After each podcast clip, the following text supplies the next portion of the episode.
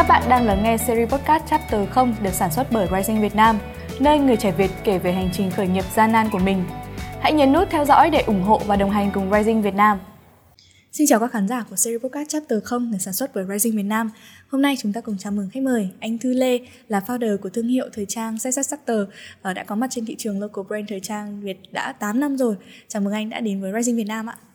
Xin chào mừng tất cả các bạn của chương trình Rising Việt Nam nhé. Mình là Thư Lê và hiện tại thì mình đang là founder của công ty thời trang Starter.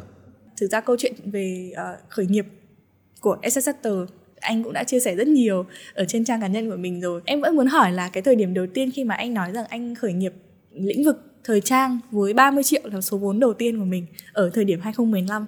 Nhưng mà nếu như được à, chọn ở thời điểm này nếu như kinh doanh thời trang thì anh có định ra một cái mức vốn nào phù hợp ở thời điểm này nếu như các bạn muốn kinh doanh thời trang có rất là nhiều sự thay đổi của cái việc khởi nghiệp của thời điểm này và thời điểm 8 đến 10 năm trước. Tuy nhiên mình cần phải đính chính lại nhá. Có một bí mật đấy là mình khởi nghiệp với một triệu chứ không phải là mình khởi nghiệp với 30 triệu. Một triệu là với kính mắt đúng không ạ? Chính xác, một ừ, triệu là với là 30 kính mắt. triệu với thời trang. Và với lô kính mắt đầu tiên thì mình sẽ tích tiểu thành đại và sau khoảng gần 2 tháng thì mình sẽ có 30 triệu đầu tiên để mình có tiền mình nhập hàng nhưng mà em cũng hơi thắc mắc là tại sao lúc đấy mình uh, bắt đầu với một triệu để làm kính mắt mà kính mắt cũng là một lĩnh vực mà em thấy là với bằng đấy tháng thì nó cũng có kết quả khá là tốt đấy chứ. Sao mình không đi theo tiếp mà lại chuyển sang thời trang? Vì là những cái ngày đầu mà mình mới khởi nghiệp ấy thì mình sẽ không thể nào mà mình có nhiều vốn để mà mình cạnh tranh được với các thương hiệu khác. Vậy nên là mình sẽ chỉ có đánh vào các cái ngách rất nhỏ. Và cái ngách thời đấy mà thị trường còn đang thiếu là những cái kính thời trang thật là đẹp mà khiến cho mọi người đeo lên trông sẽ trông như người Hàn Quốc chẳng hạn. Thì đấy cũng là một cái ngách rất là nhỏ mà mình thử và đã chiến thắng ngay từ cái lần kinh doanh đầu tiên. Ừ, nhưng mà ý em là sao anh không theo tiếp với kính mắt mà mình lại chuyển sang thời trang quần áo ạ? Bởi vì uh, có một sự thật thú vị là về sau mình mổ mắt và mình hết bị cận. Thì mình có một nguyên tắc là cái gì mình dùng thì mình mới bán. Tất cả sản phẩm mình bán ra mình phải test và thử 3 lần thì mình mới đưa đến tay khách hàng. Vậy nên là thời điểm đấy mình hết cận và mình không đeo kính nữa Ừ. Kể cả như sau này em thấy thương hiệu SS Sutter thì anh cũng thường xuyên mặc trang phục của SS Sutter rất là nhiều. Mình mặc 100% là đồ mình tự làm tự may. Trong tủ đồ của mình là đồ của SS Sutter hết luôn. 100% là đồ mình tự làm tự may và nó đi cùng với tất cả cái form dáng của mình từ lúc còn là một cậu thanh niên 20 tuổi bụng gầy cho đến khi một trở thành một ông chú 30 tuổi bụng hơi béo một tí nó mang tính cá nhân của anh khá là nhiều đúng không? Tức là mình sử dụng như thế nào và mình mong muốn cái phong cách của mình như thế nào thì nó cũng là cái thương hiệu thời trang của mình như vậy. Vì là mọi thứ mình làm ra đều xuất phát từ nỗi đau của khách hàng từ một cái điểm đau nào đấy. Và nếu mà mình giải quyết được nó thì đấy là khi khách hàng rất hài lòng. Ừ. nói đến nỗi đau đi cái lúc mà anh bắt đầu với SS thì anh đã nhìn thấy cái nỗi đau nào ở thời trang cho nam ở thời điểm đó thì bắt đầu. Mình nhớ lại cái ngày đó thì sẽ có ba cái nỗi đau chính cái nỗi đau đầu tiên ý, đấy là mình để ý nhá là tất cả những shop quần áo tại Hà Nội đều là hàng Quảng Châu. Cái nỗi đau thứ hai đấy là vì là đồ Quảng Châu cho nên là cái form dáng quần áo của họ phù hợp với người Trung Quốc ừ. chứ không phải là phù hợp với người Việt Nam. Thì đấy là cái nỗi đau thứ hai nên là có nhiều sản phẩm mình phải thay đổi kích cỡ thường xuyên thì mình mới vừa được. Nỗi đau thứ ba đấy là um, thường sẽ chỉ đẹp một cái lô hàng đầu tiên thôi nghĩa là cái lần đầu tiên mình nhập hàng thì nó rất là đẹp nhưng mà sang lần thứ hai mình nhập thì nó không còn đẹp nữa hoặc là nó sẽ hết hàng vậy nên là có rất là nhiều người có nhu cầu mua nhưng mà lại không có hàng hoặc là họ thất vọng sau lần mua đầu tiên và mình muốn thành lập ra một thương hiệu thời trang nam 100% sản xuất tại Việt Nam để có thể giải quyết được các vấn đề đấy. Tức là ngay từ đầu mình đã xác định là mình sẽ là một thương hiệu thời trang thiết kế và sản xuất hoàn toàn tại Việt Nam để phù hợp với cái vóc dáng và những cái nhu cầu người Việt Nam. Ừ phù hợp với người Việt, giá thành phù hợp với người Việt và phải tôn dáng người Việt. Ừ. Lúc đấy anh có vẽ ra một cái chân dung khách hàng chi tiết cho mình không? Ý là các bạn ở trong độ tuổi nào này sẽ mặc trang phục của SS với ờ, những mục đích gì này? Anh có vẽ chân dung khách hàng cho mình ngay từ thời điểm đầu tiên? Thời điểm đầu thì mình làm hoàn toàn theo cảm giác chứ không có một cái chiến lược nào cả. Nhưng mà sau khoảng 5 năm kinh doanh thì mình nhận ra là một người thanh niên Việt Nam dù là nam hay nữ thì họ cũng sẽ có hai dấu mốc để quyết định là họ cần phải ăn mặc đẹp. Mình nghĩ rằng cái dấu mốc đầu tiên đấy là lúc họ vào giảng đường đại học bắt đầu vào uh, sinh viên năm nhất thì họ cần phải ăn mặc đẹp. Bởi vì là họ bắt đầu từ 18 tuổi lên 19 tuổi đấy là dấu mốc của cái sự trưởng thành. Và cái dấu mốc thứ hai đấy là cái ngày mà họ bắt đầu đi làm. Cái ngày họ bắt đầu bước vào trốn văn phòng đấy trốn công sở thì họ cũng cần phải đẹp. Và đấy là lúc thương hiệu của mình xuất hiện vào những cái lúc mà họ cần nhất. Bên mình thì mình định hình một cái phong cách rất rõ ràng, đấy là tinh gọn, tinh tế, cộng gọn gàng, bằng tinh gọn. Trước hết, tinh tế là nó nằm ở chi tiết. Thì mình có một cái câu nói mà mình rất là thích, đấy là thái độ thì quyết định số phận, chi tiết thì quyết định thành bại. Vậy nên là mọi thứ bạn mặc, mọi thứ bạn diện lên người và mọi thời điểm bạn xuất hiện thì nó cần phải tinh tế. Ngay cả cái cúc trên kéo này và cái cách mình hơi phanh ngực một tí, nó thể hiện cái con người mình là con người như vậy. Thì theo mình, ăn mặc tinh tế là khi mình mặc một cái thứ phù hợp với bản thân. Đấy, nhưng phải gọn gàng. Bởi vì là người Việt Nam mình có cái vóc sáng không được cao lớn, đa phần các thanh niên thì sẽ hơi nhỏ nhỏ và có phong người khá là fit. Vậy nên là chúng ta không nên mặc những set đồ nó quá là rộng mà nên gọn gàng, nên vừa vặn. Giống như là đồ may đo ấy đẹp nhất là khi mà mặc một sản phẩm mua sẵn mà đẹp như đồ may đo Đúng. Và SSR đã làm được dựa trên những cái nỗi đau đó của khách hàng. Thời điểm đầu tiên ạ, với kinh doanh thời trang ở năm 2015 thì với số vốn 30 triệu khó khăn đầu tiên anh gặp phải với thương hiệu thời trang của mình là gì khi mà mình lựa chọn cái ngách là thiết kế hoàn toàn tại Việt Nam? Có ba cái khó khăn chính. Cái đầu tiên đấy chính là địa điểm bán hàng.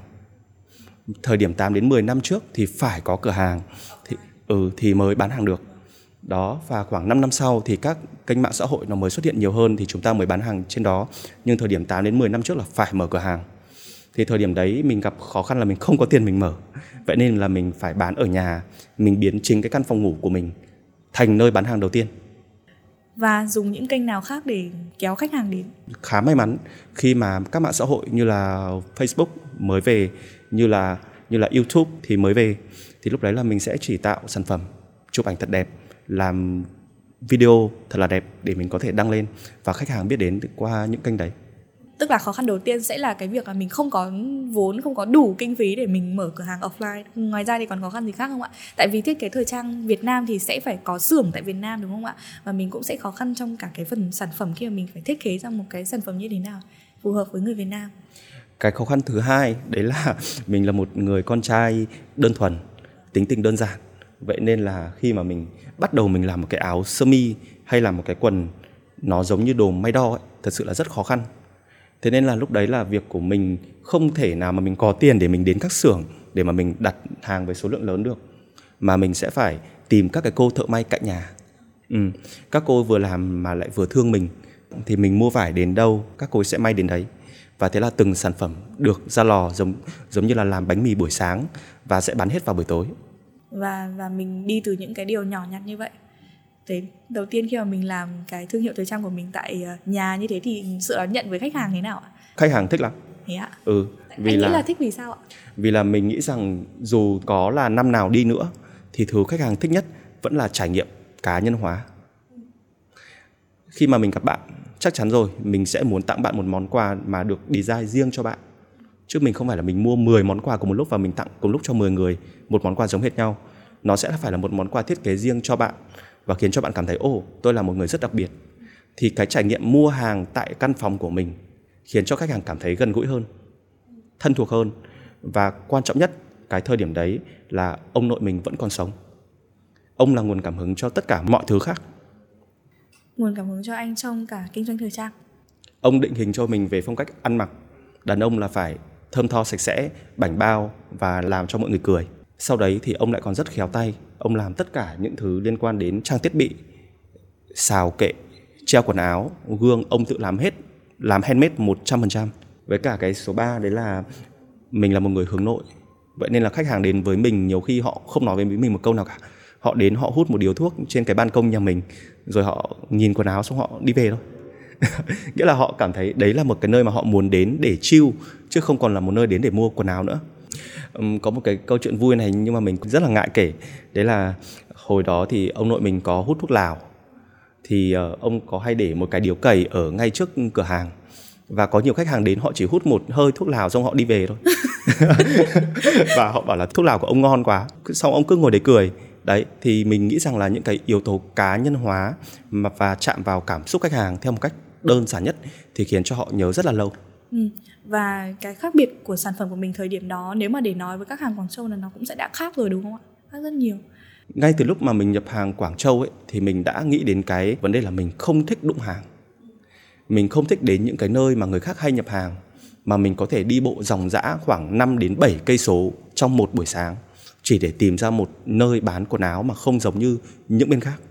Bởi vì ở Quảng Châu rất là rộng và đa phần mọi người phải di chuyển bằng xe túc túc theo cái dạng đấy. Nhưng mà mình phải đi bộ 5 đến 7 cây để mình tìm từng cửa hàng một thì mình nghĩ rằng nó chính là cái tiền đề để quyết định cái yếu tố thành công sau này. Ừ.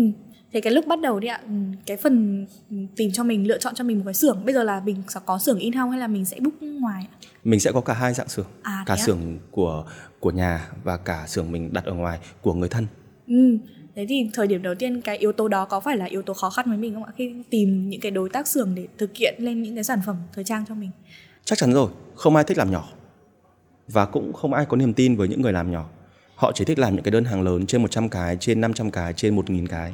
Vậy nên là để có thể thuyết phục được đối tác trong thời gian đầu thì tất cả nằm ở vấn đề niềm tin và cái thái độ của mình, thái độ quyết định số phận. Nói đến local brand thời trang bây giờ thì anh có nhận xét gì về sự phát triển của local brand thời trang thời điểm hiện tại ở Việt Nam? Wow, mình phải nói một chữ là wow.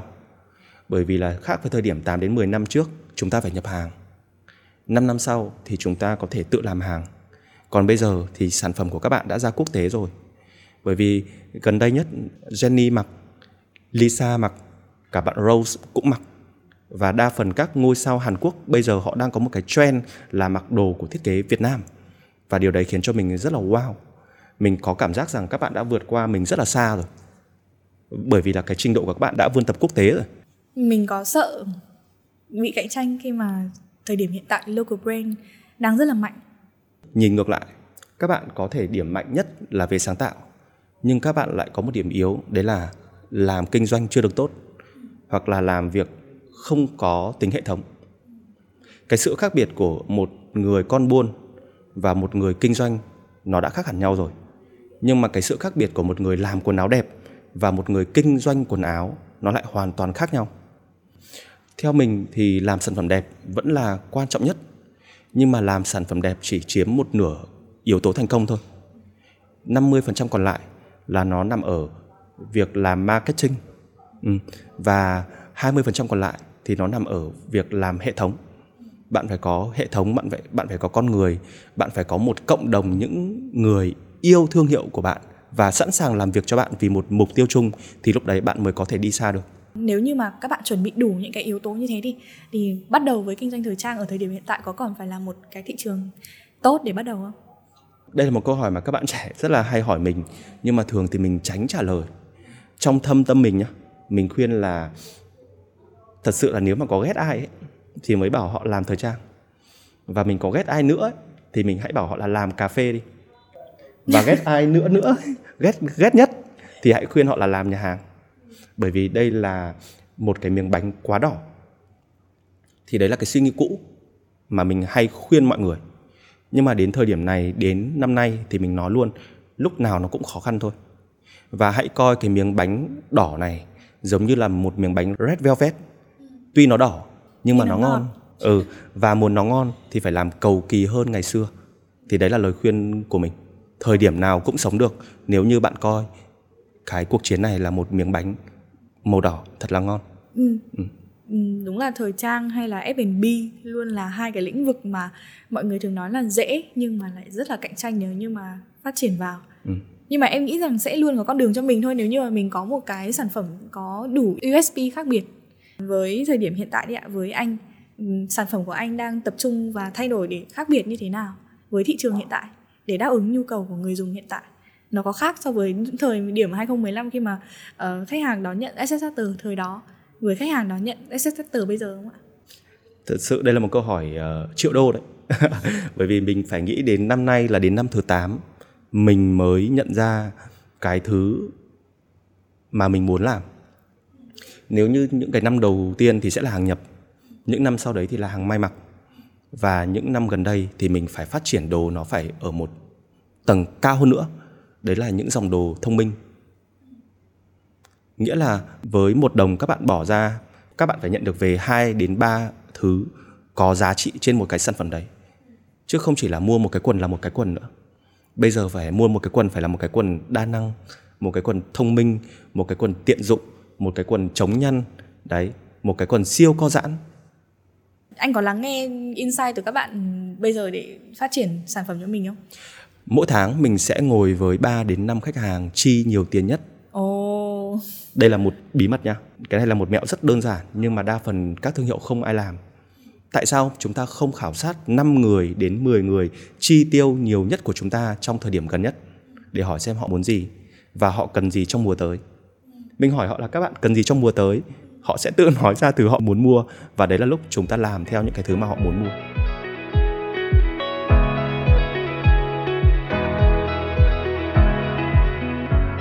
thường thì mình sẽ đầu tư như thế nào với một thương hiệu thời trang cho marketing và truyền thông? Rất là nhiều bên thì họ sẽ tập trung vào bán hàng trực tiếp. Nghĩa là tôi làm mọi cách để mà tôi có tiền. Nhưng mà đối với mình thì làm thương hiệu luôn luôn là thứ quan trọng nhất và nó sẽ chiếm một nửa thời gian của mình trong một ngày. Mọi lời mình nói ra, mọi sản phẩm mình làm, mọi thông điệp mình truyền tải nó là một yếu tố giúp cho thương hiệu mạnh hay yếu và mình rất tập trung vào việc đấy. Thật may mắn là tập trung ngay từ đầu nên là mình mới không bị chết sớm còn rất nhiều thương hiệu họ chỉ tập trung vào tiền thôi họ không tập trung vào xây thương hiệu họ không tập trung vào xây cộng đồng vậy nên là đến thời điểm mà thị trường đang đang đi xuống đi thì tất cả những thương hiệu như vậy sẽ chết hết. Ừ. nếu như mà nói về xây dựng thương hiệu đi ạ anh tập trung vào xây dựng thương hiệu thì có thể chia sẻ những cái bài học khi mà xây dựng thương hiệu để làm sao tạo nên một thương hiệu thời trang mạnh có cộng đồng mọi người ở trong đấy. Ngay từ thời điểm đầu thì mình đã tập trung là truyền tải giá trị rồi. Không có giá trị thì sẽ không bán được hàng. Vậy nên là mình sẽ phải luôn luôn là một người trao giá trị nhiều nhất trong thị trường thời điểm đấy nhưng mà cái suy nghĩ của mình nó sẽ hơi ngược với số đông nhé vâng được ạ ờ, cái điều đầu tiên đấy là hãy có tư duy 3S ừ. ba chữ SSS của bên mình ấy, sau mỗi chữ S đấy nó sẽ có một tầng ý nghĩa Chữ S đầu tiên chính là chữ serve, hãy phục vụ cộng đồng. Chữ S thứ hai đấy chính là sensitize là hãy nhạy cảm với những thứ khách hàng cần. Tức là hãy để ý chi tiết vào những thứ mà khách hàng cần. Rất nhạy cảm, rất chi tiết và nhiều khi mình phải như là một cô gái ấy, mình cần cầu kỳ hơn người bình thường một tí thì khách hàng mới cảm nhận được. Và chữ S thứ ba chính là chữ S chậm. Slow. Chính xác đa phần các thương hiệu đều mong muốn là phát triển nhanh nhưng mà đối với mình một thương hiệu hãy phát triển thật là chậm bởi vì một đứa bé không thể nào mà ép nó lớn nhanh được nó cần phải ăn cơm nó cần phải học hỏi nó cần phải sai lầm và chữ s cuối cùng theo mình đấy chính là chữ hãy sai lầm nhiều lên sai vậy thì ờ, anh đã bao giờ sai chưa khi mà làm xây dựng thương hiệu cho mình và có một cái vấp ngã nào đấy với SS mà đấy là một bài học cho anh để phát triển đến thời điểm hiện tại thật là vui khi mà tất cả những thứ mình làm đều sai cả Sao anh lại đánh giá như thế ạ? Nhưng mà lại có một con Exeter lại là con suy nhất đúng. Và trong cuộc sống nhiều khi mình chỉ cần đúng một lần. Bạn có thể thua 50 lần nhưng mà bạn thắng một lần, bạn vẫn là thắng mà. Đó, nên là theo mình là hãy sai nhiều lên để có thể có một lần đúng thôi. Ừ. Nhưng mà anh có thể chia sẻ một bài học mà đấy mà vấp ngã với Exeter. Anh nhớ đến thời điểm hiện tại nó là một bài học cho anh để anh vững bước tiếp không? Sẽ có ba bài học chính của một người làm kinh doanh nói chung không chỉ ở trong thời trang nhé mà ở bất kỳ các ngành nghề khác cái bài học đầu tiên đấy là hãy biết quản lý tài chính ừ. đa phần mọi người khi mà mọi người thoát được khỏi cái tầng kiếm tiền từ 10 triệu lên 20 triệu từ 2 triệu sẽ lên được 50 triệu. Và từ 50 triệu nhé có một bí mật là từ 50 triệu sẽ lên 100 triệu 200 triệu. Rất là nhanh. Nhưng mà thường thì chúng ta kiếm rất nhiều nhưng chúng ta lại không giữ được một đồng nào sau một hành trình vất vả đấy. Bởi vì chúng ta không biết cách cất tiền vào đâu và tái đầu tư tiền như nào. Thường thì chúng ta sẽ tiêu hết, đặc biệt là khi chúng ta còn trẻ. Nên là cái lời khuyên của mình dành cho các bạn đó là hãy biết về kế toán, hãy biết về tài chính và hãy biết cách quản lý tiền bạc trước khi làm bất cứ một cái gì ừ. Exeter có gặp vấn đề về tài chính không ạ? Chắc chắn là có. Mỗi năm cứ vào cái thời điểm mà mùa xuân hè thì sẽ là cái thời điểm mà cái nhu cầu mua sắm, kiểu, nó sẽ giảm đi. Và đấy là lúc bên mình thường sẽ gặp khó khăn về dòng tiền. Vậy nên là trong thời trang sẽ có hai mùa. Mùa đầu tiên là mùa gieo trồng và mùa thứ hai là mùa gặt. Cái mùa gieo trồng là mùa xuân hè và mùa gặt hái là mùa thu đông. Vậy thì cái mùa gặt hái chúng ta hãy biết cách tiết kiệm tích lũy và cất đi. Sau quản lý tài chính thì cái bài học số 2 mà anh nghĩ rằng mọi người cần quan tâm nhé đấy chính là vấn đề con người. Ừ, vận hành đúng không ạ? Ừ. Ừ. cái sự khác biệt của một đội bóng vô địch mùa giải năm đấy và một đội bóng không vô địch được là gì? Tất cả là từ con người thôi. Nếu như bạn gắn kết được một tập thể với nhau thì bạn sẽ luôn luôn chiến thắng trong mọi cuộc chơi. Còn nếu như bạn chia rẽ họ thì bạn sẽ luôn luôn thua đây là cái bài học của anh khi mà cái thời mà anh còn trẻ. Anh rất là tự kiêu nói thẳng ra là tinh tướng. Mình nghĩ rằng là không có các bạn vẫn còn có tôi thì công ty sẽ sống ổn. Nhưng mà đến khi mình mất đi một số người rồi mình mới nhận ra là đáng lẽ mình nên trưởng thành hơn. Ừ. mình nên lắng nghe họ hơn. Mình nên giải quyết nhu cầu của họ hơn. Thì họ sẽ ở lại và công ty sẽ cùng đi lên. Chừng nào mà mình còn nghĩ rằng mình làm việc một mình là mình sẽ thắng ấy thì đấy là khi cái tôi của mình nó còn lớn quá. Lúc đấy thì mình không thể đi xa hơn được. Đấy là cái bài học số 2 tất cả vấn đề đa phần 90% là từ con người. Ừ. và một doanh nghiệp lớn mạnh cũng là do sức người những con người tạo nên đúng không ạ? Miêu tả về văn hóa doanh nghiệp của SSSR thì nó đang như thế nào và anh uh, nuôi dưỡng sự phát triển của nhân sự của mình như thế nào ngay từ cái văn hóa của bọn anh đã đúc kết thành một câu thơ rồi. Và cái câu thơ này thì đến từ một bạn trợ lý cũ của anh. Cái văn hóa của bọn anh bây giờ trong 8 từ. Sáng học thật vui. Chiều nghe hành luật. Sáng tạo. Học tập. Thật thà. Vui vẻ. Chiều chuộng. Lắng nghe. Hành động nhanh và kỷ luật. Wow. Đấy. Tám từ hơi dài một chút nhưng mà nhờ bọn bạn trợ lý bạn ấy biến thành một bài thơ thôi mà tất cả mọi người cùng nhớ. Đấy thì cái văn hóa của bọn anh nó đến từ đấy. Ừ, và cái vế trước có vẻ nghe nó nhẹ nhàng nhưng vế sau là những quy tắc kỷ luật mà tất cả phải tôn trọng cái điều đấy để cùng phát triển. Sáng đã vui vẻ rồi bởi vì buổi sáng là thời điểm để sáng tạo. Nhưng mà buổi chiều thì phải kỷ luật. Nên em để xem sáng chúng ta đi làm nhưng mà chiều chúng ta phải đi tập thì cái cơ thể của mình nó mới cân bằng được. Anh có thể chia sẻ một chút về marketing được không ạ? Ở hồi xưa thì kênh uh, chính để mang khách hàng về cho mình sẽ là kênh nào? Và đến thời điểm hiện tại nó đã thay đổi như thế nào rồi? Và với một thương hiệu thời trang bây giờ thì họ nên tạo cho mình những cái kênh marketing như nào để đáp ứng được cái sự hiệu quả cho thương hiệu của mình nếu như ngày xưa thì chúng ta chỉ phụ thuộc vào kênh cửa hàng và ngày xưa là có càng nhiều cửa hàng thì càng là một thương hiệu mạnh. Vâng, nhưng mà nhìn thời... thấy khắp nơi đúng không? Ờ, nhưng mà th- thời điểm này thì là thời điểm lên online gần như làm tất cả các khâu rồi. Vậy nên là thời điểm này với một thương hiệu mới đối với mình hãy chọn đúng kênh để bán kênh nào mà có đông người nhất như là tiktok. Tiktok bắt đầu tiktok bây giờ đông người nhất ạ. Chính xác theo quan điểm của mình là thế bởi vì là mình sẽ để ý rất là nhiều vào cái hành vi sử dụng của mọi người. Họ hay lên online ở đâu nhiều nhất? Thế hiện tại thì Success Sector sẽ tập trung vào tiktok nhiều nhất. Tiktok là kênh tập trung thứ hai của mình.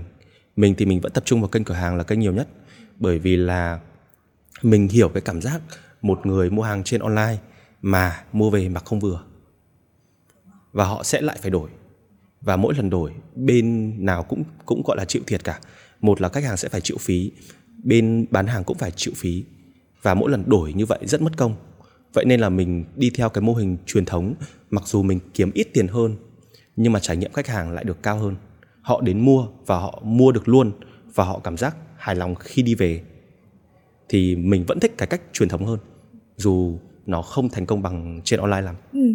Thế anh có thấy là hành vi mua hàng của các bạn nam giới với nữ giới khác nhau? Chắc chắn là khác rồi. Và có phải là nam giới thì họ sẽ đi mua offline nhiều hơn không ạ? Ờ, với nam giới đúng, họ sẽ mua offline nhiều hơn vì là họ thích cảm giác được chăm sóc.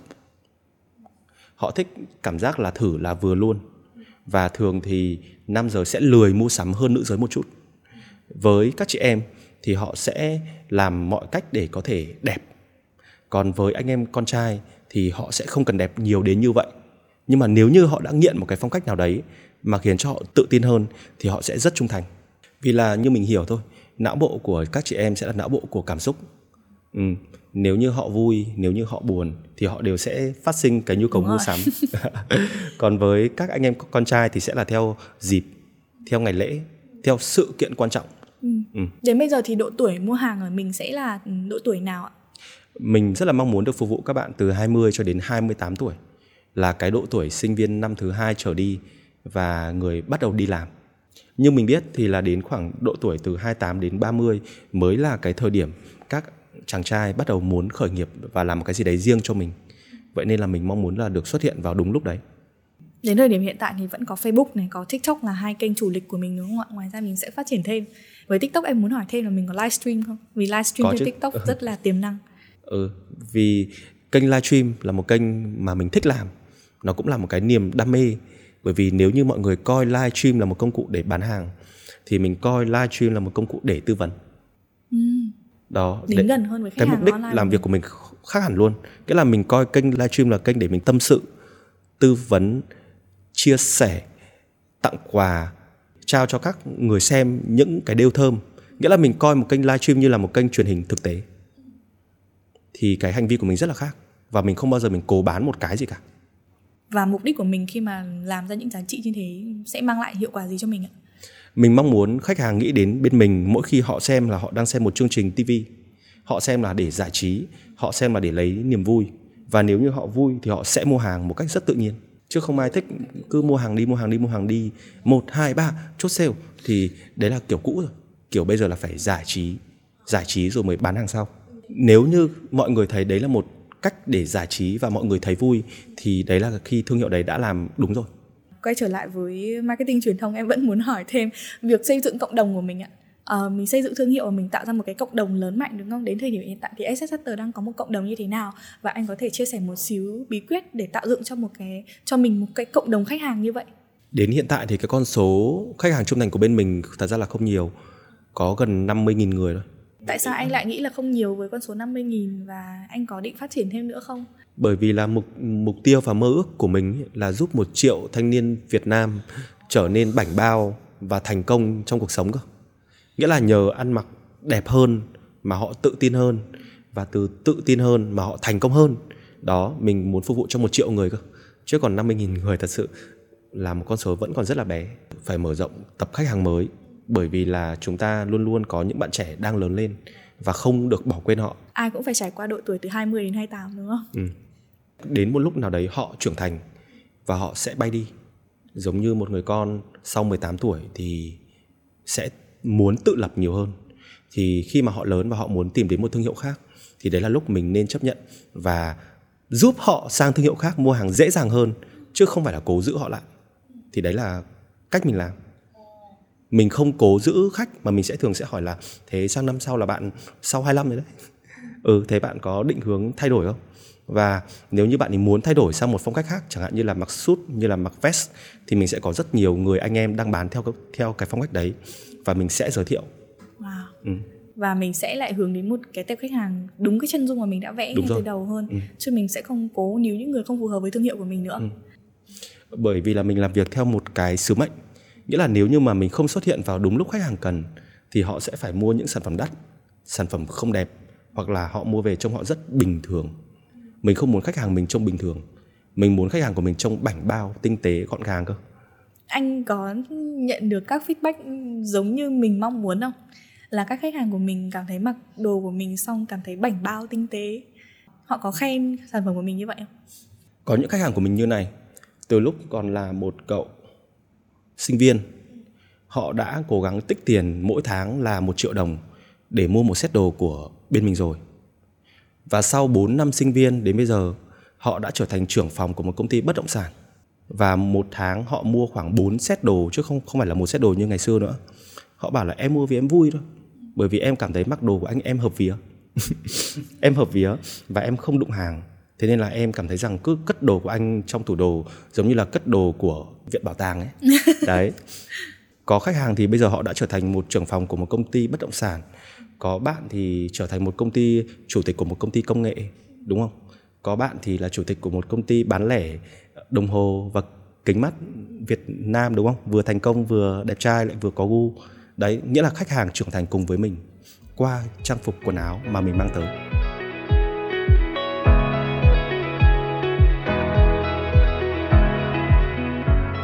Trải nghiệm khách hàng cũng rất là quan trọng. Vừa anh nói là trải nghiệm khách hàng offline và online. Bây giờ anh có thể chia sẻ sâu hơn một xíu về trải nghiệm khách hàng tại SSS nói tổng quan về cái mô hình kinh doanh của bên mình nhé là sẽ là mô hình O2O đúng không ạ? Từ online xuống offline, từ online xuống cửa hàng. Vậy nên là điểm chạm trên kênh online, mình sẽ chia nhỏ nó ra. Giống như là trên một tấm bản đồ ấy, mình sẽ chia thành từng cung đường, đúng không ạ? Muốn lên hồ gươm, mình sẽ đi tốt nhất là nên đi đường tôn đức thắng đúng không ạ? Rẽ sang nguyễn thái học từ nguyễn thái học đâm thẳng lên hàng bông và từ hàng bông ta đến được hồ gươm. Đấy thì đấy là cái con đường dễ đi nhất. Mình biến mọi cái điểm chạm của khách hàng từ online xuống cửa hàng đều như vậy. Con đường nào khiến cho họ dễ đi nhất mua sắm được nhanh nhất và rẻ nhất nữa? Bây giờ kênh nào đang có cây lợi thế về giá nhất ạ? Kênh shopee. Shopee. Kênh tiktok shop. Bởi vì sao? Hành vi mua hàng của các bạn là thích được chiết khấu và có cảm giác là không tin tưởng với những nhà bán hàng trên mạng. Vậy nên là cái giá của mình nó phải hợp lý ngay từ đầu để khiến cho họ có lòng tin. Nhưng mà một khi họ đã là khách hàng của mình rồi thì hãy biến họ thành một tập khách hàng fan cuồng. Họ nghiện mình mình nghiện họ. Đó là mối quan hệ mà đôi bên cùng có lợi. Ừ. khi nào thì khách hàng sẽ trở thành fan cuồng của mình? Đấy là khi họ có trên 7 điểm chạm thành công. Một lần đầu tiên gặp bạn không tin nhưng mà sau 7 lần gặp mình chắc chắn bạn sẽ rất quý mình. Và sang lần thứ 8 khi mà mình mời bạn mua một cái gì đấy cái gì bạn cũng mua. Đấy nhưng mà để lần thứ 8 bạn mua hàng thì sẽ phải có 7 lần gặp nhau cực kỳ tình cảm cực kỳ thân thiết và cực kỳ trao giá trị. Thì đấy là cách làm việc của mình thôi. Thì nó sẽ là ở những cái điểm chạm ở đâu ạ? Trong 7 cái điểm chạm này thì nó là sẽ là những điểm chạm như thế nào với thương hiệu SSS ạ? Thì mình sẽ thử ví dụ nhé là với một khách hàng mới mình sẽ phải làm thế nào để sao cho một tháng họ nhìn thấy mình xuất hiện 7 lần ở bất kỳ kênh nào. Nghĩa là mình sẽ phải bám đuổi họ từ trên Facebook, trên Google, nghĩa là mình phải làm thế nào để một tháng một người nhìn thấy mình 7 lần. Và họ sẽ không quên được thương hiệu của mình khi mà họ chạm nhiều như thế. Khi mà sau 7 lần họ nhìn thấy mình rồi thì họ sẽ cân nhắc là có nên mua hàng không và khi mà họ mua hàng họ có một cái trải nghiệm tốt thì lần sau họ sẽ mua lại đó nhưng mà phải sau 7 lần mua hàng nhé thì đối với mình mới là một người, gọi là fan cuồng. Đến thời điểm hiện tại, local brand thời trang thì em thấy rằng là thương hiệu nào cũng làm rất là chỉnh chu, có hộp, có thiệp, có giấy thơm, được đóng gói rất là đẹp. Vậy thì nếu như để xa hơn nữa, để ưu việt hơn nữa, để khác biệt hơn nữa trong một cái packaging cho sản phẩm thời trang, thì nó sẽ là gì khi mà khách hàng đã bắt đầu cảm thấy là cái việc có hộp, có cái sự chỉnh chu này là bình thường rồi? Có một cái điểm yếu nhá là đa phần mọi người chỉ đầu tư một lần và họ sẽ mất một thời gian rất dài sau mới update và mới thay đổi cái bao bì của họ nhưng mà đối với mình cái việc làm mới bao bì thay đổi mùi hương cập nhật về một cái gì đấy mới cứ 3 tháng một lần thì sẽ quan trọng hơn là làm đẹp một lần và không bao giờ update nữa. Đó, vậy nên là làm thời trang thì nó mang tính mùa vụ rất là cao. Cứ 3 tháng một lần mà bạn biết tự làm mới mình một lần là khách hàng sẽ luôn luôn không bao giờ chán bạn. Ừ, và mình đang có cái tiêu chí 3 tháng như thế đúng không ạ? Chính xác. Wow. Đến thời điểm hiện tại thì bây giờ một sản phẩm mới ra mắt với mình thì mình sẽ tập trung vào những cái yếu tố nào đầu tiên ạ?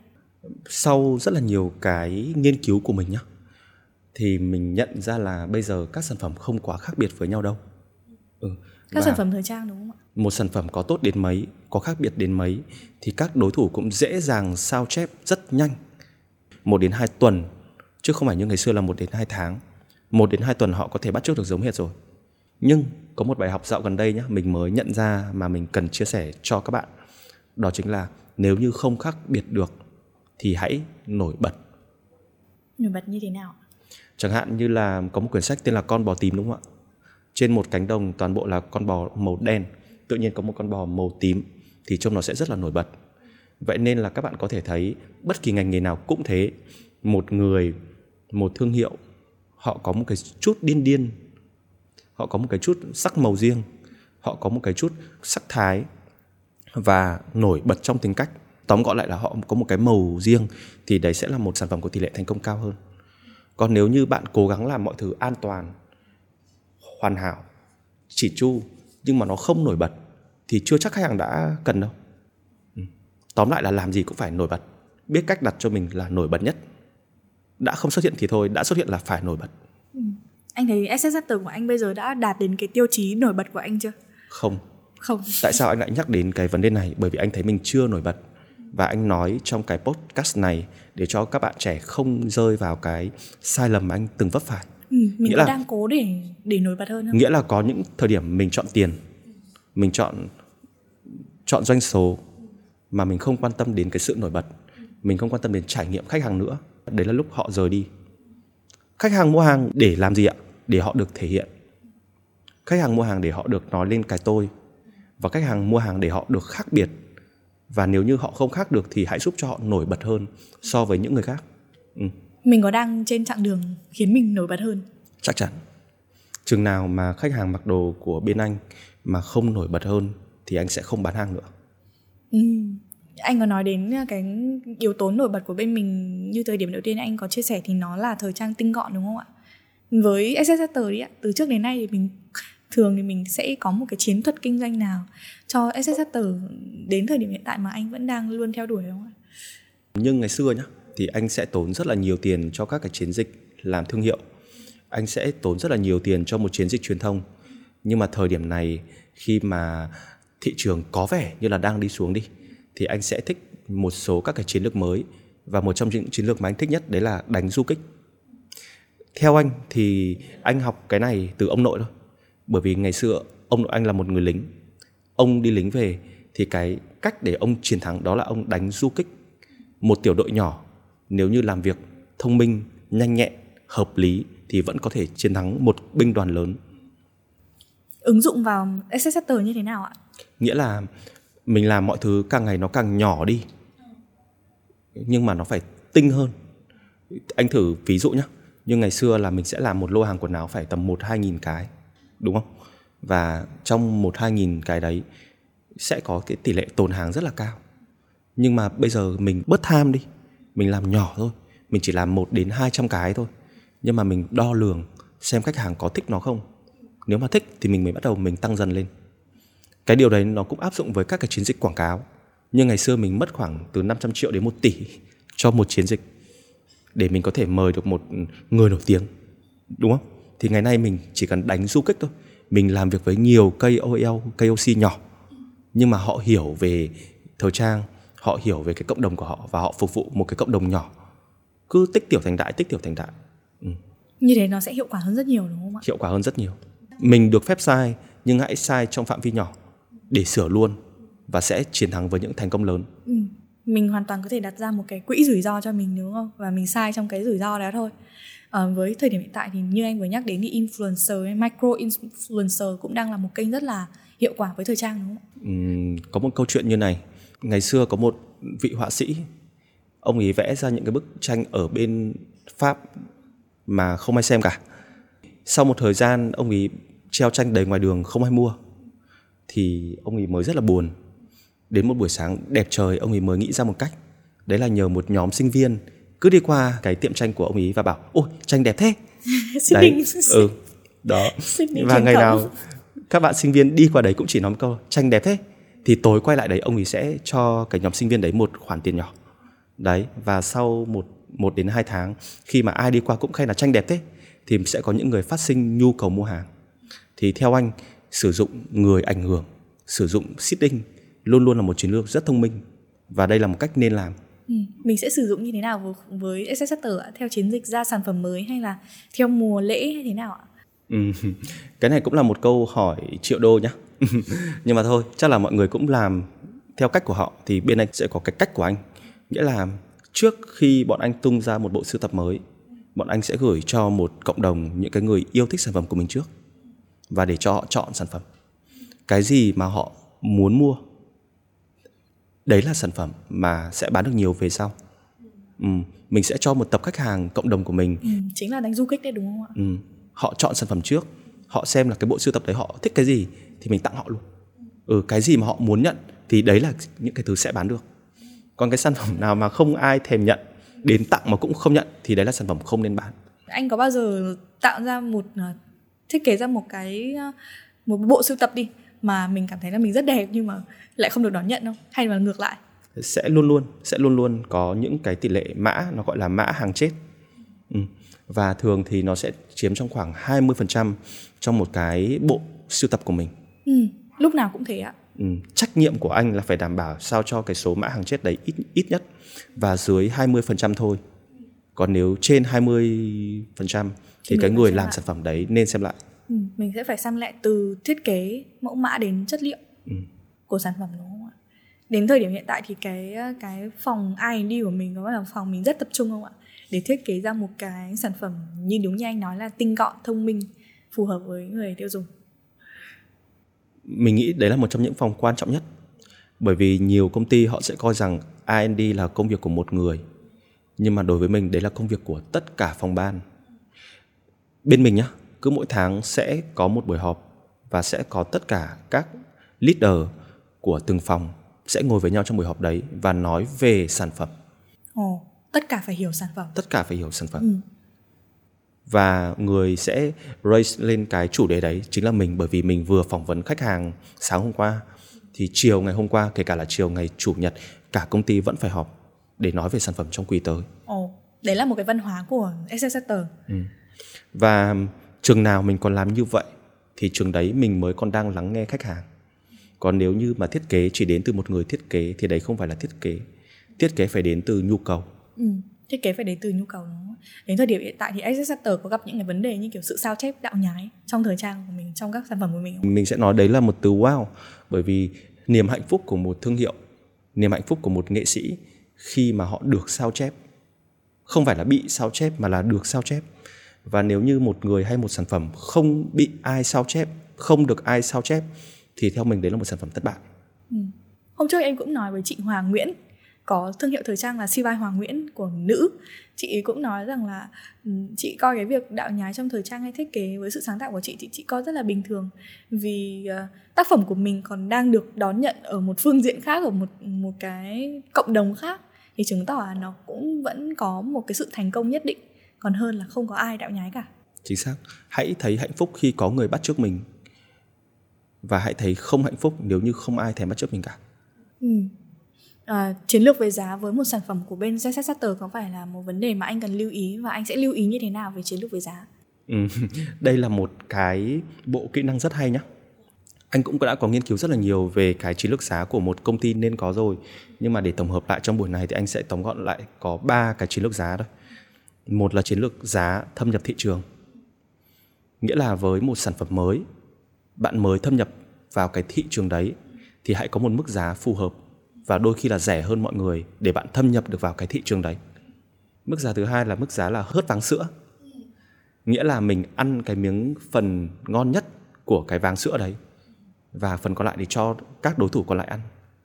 Mình ăn phần ngon nhất, mình ăn cái lúc mà giá đắt nhất, mình ăn vào cái lúc mà mọi người có nhu cầu mua cao nhất và đến đến lúc nó vừa lên đỉnh một phát là mình rút luôn và cho các đối thủ ăn phần còn lại. Thì anh sẽ thử ví dụ nhé là thời điểm mà hai năm trước tất cả các chàng trai đều đang phải mặc một cái quần âu mà họ mua về là họ sẽ phải sửa. Người thì phải cắt gấu đúng không ạ? Người thì phải sửa bụng. Rất đúng cái insight đấy luôn đấy. Ừ, đúng không ạ? Và đến khi Exeter tung ra một dòng sản phẩm là quần âu có chun ở phần cạp này này thì anh gọi là quần âu thông minh. Và chính cái phần cặp quần này này anh cũng cắt vừa đến mắt cả chân của họ. Vậy nên là cái người Việt Nam khi mà họ lùn họ mặc một cái quần thứ nhất là vừa bụng thứ hai là vừa về chiều dài thì họ được tôn dáng.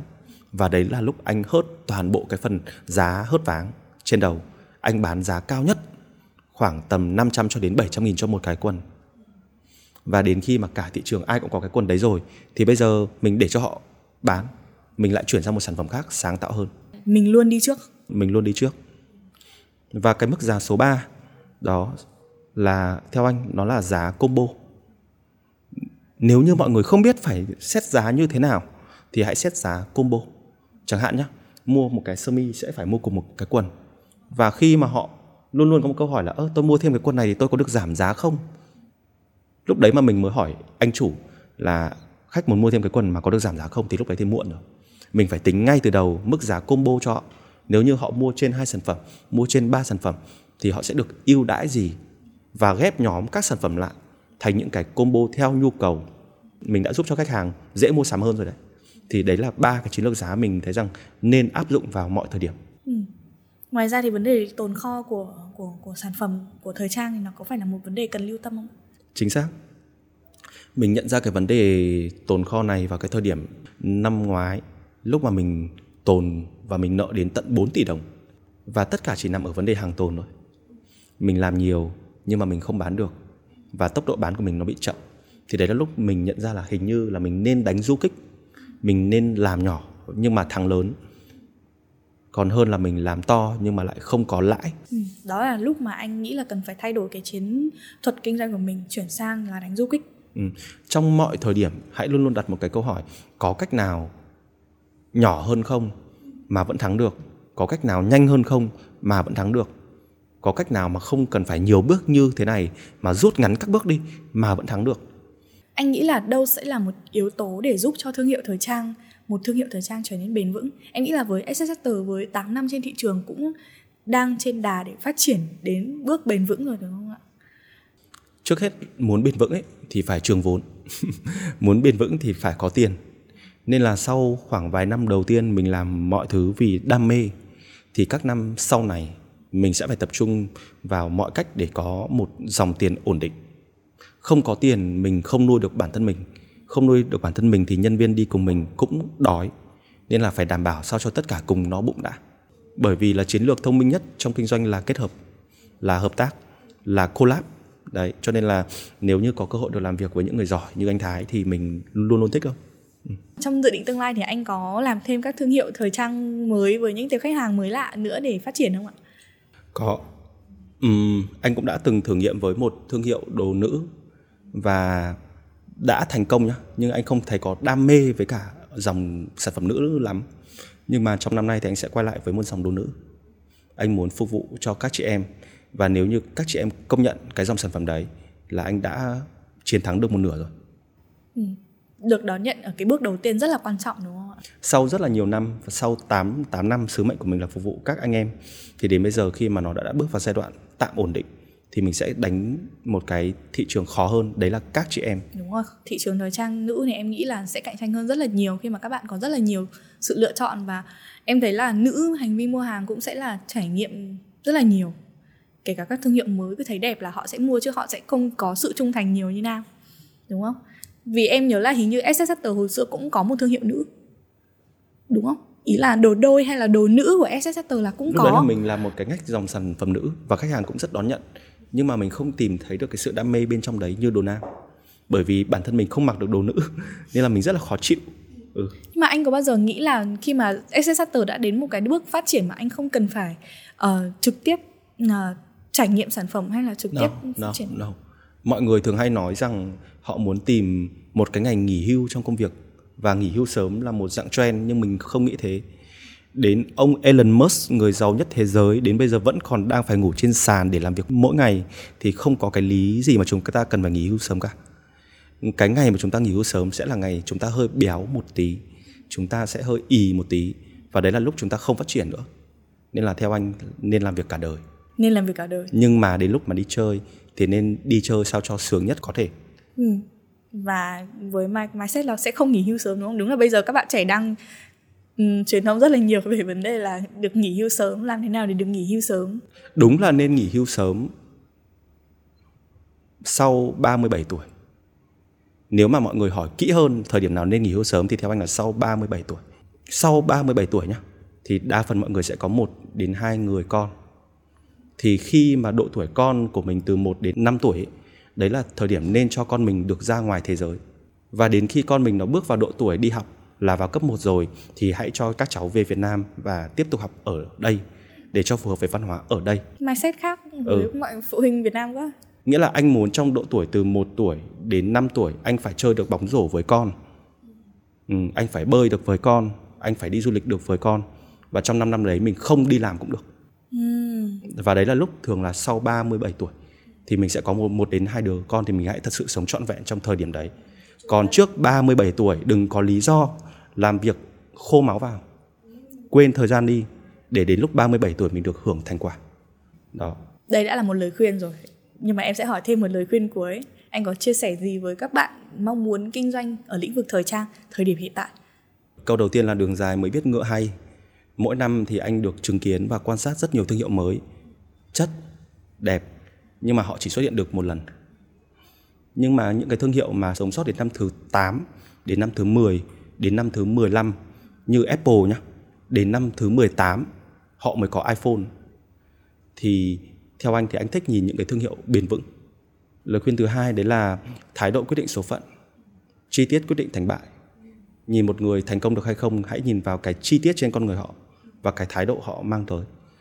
Thì nếu như mà mình cứ giữ đúng cái câu nói đấy trong mọi thời điểm thì mình sẽ luôn luôn để ý là cái chi tiết của mình có ổn không và thái độ của mình như thế nào thì đấy là khi là mình đã thắng ngay từ trong tư tưởng rồi. Ừ, rất là cảm ơn anh uh, Thư Lê với chia sẻ ngày hôm nay. Chân thật nhưng mà giá trị. Cảm ơn anh và chúc cho thương hiệu thời trang SSZ và những thương hiệu thời trang sau nữa sẽ càng ngày càng phát triển. Cảm ơn anh đã tham gia với Rising Việt Nam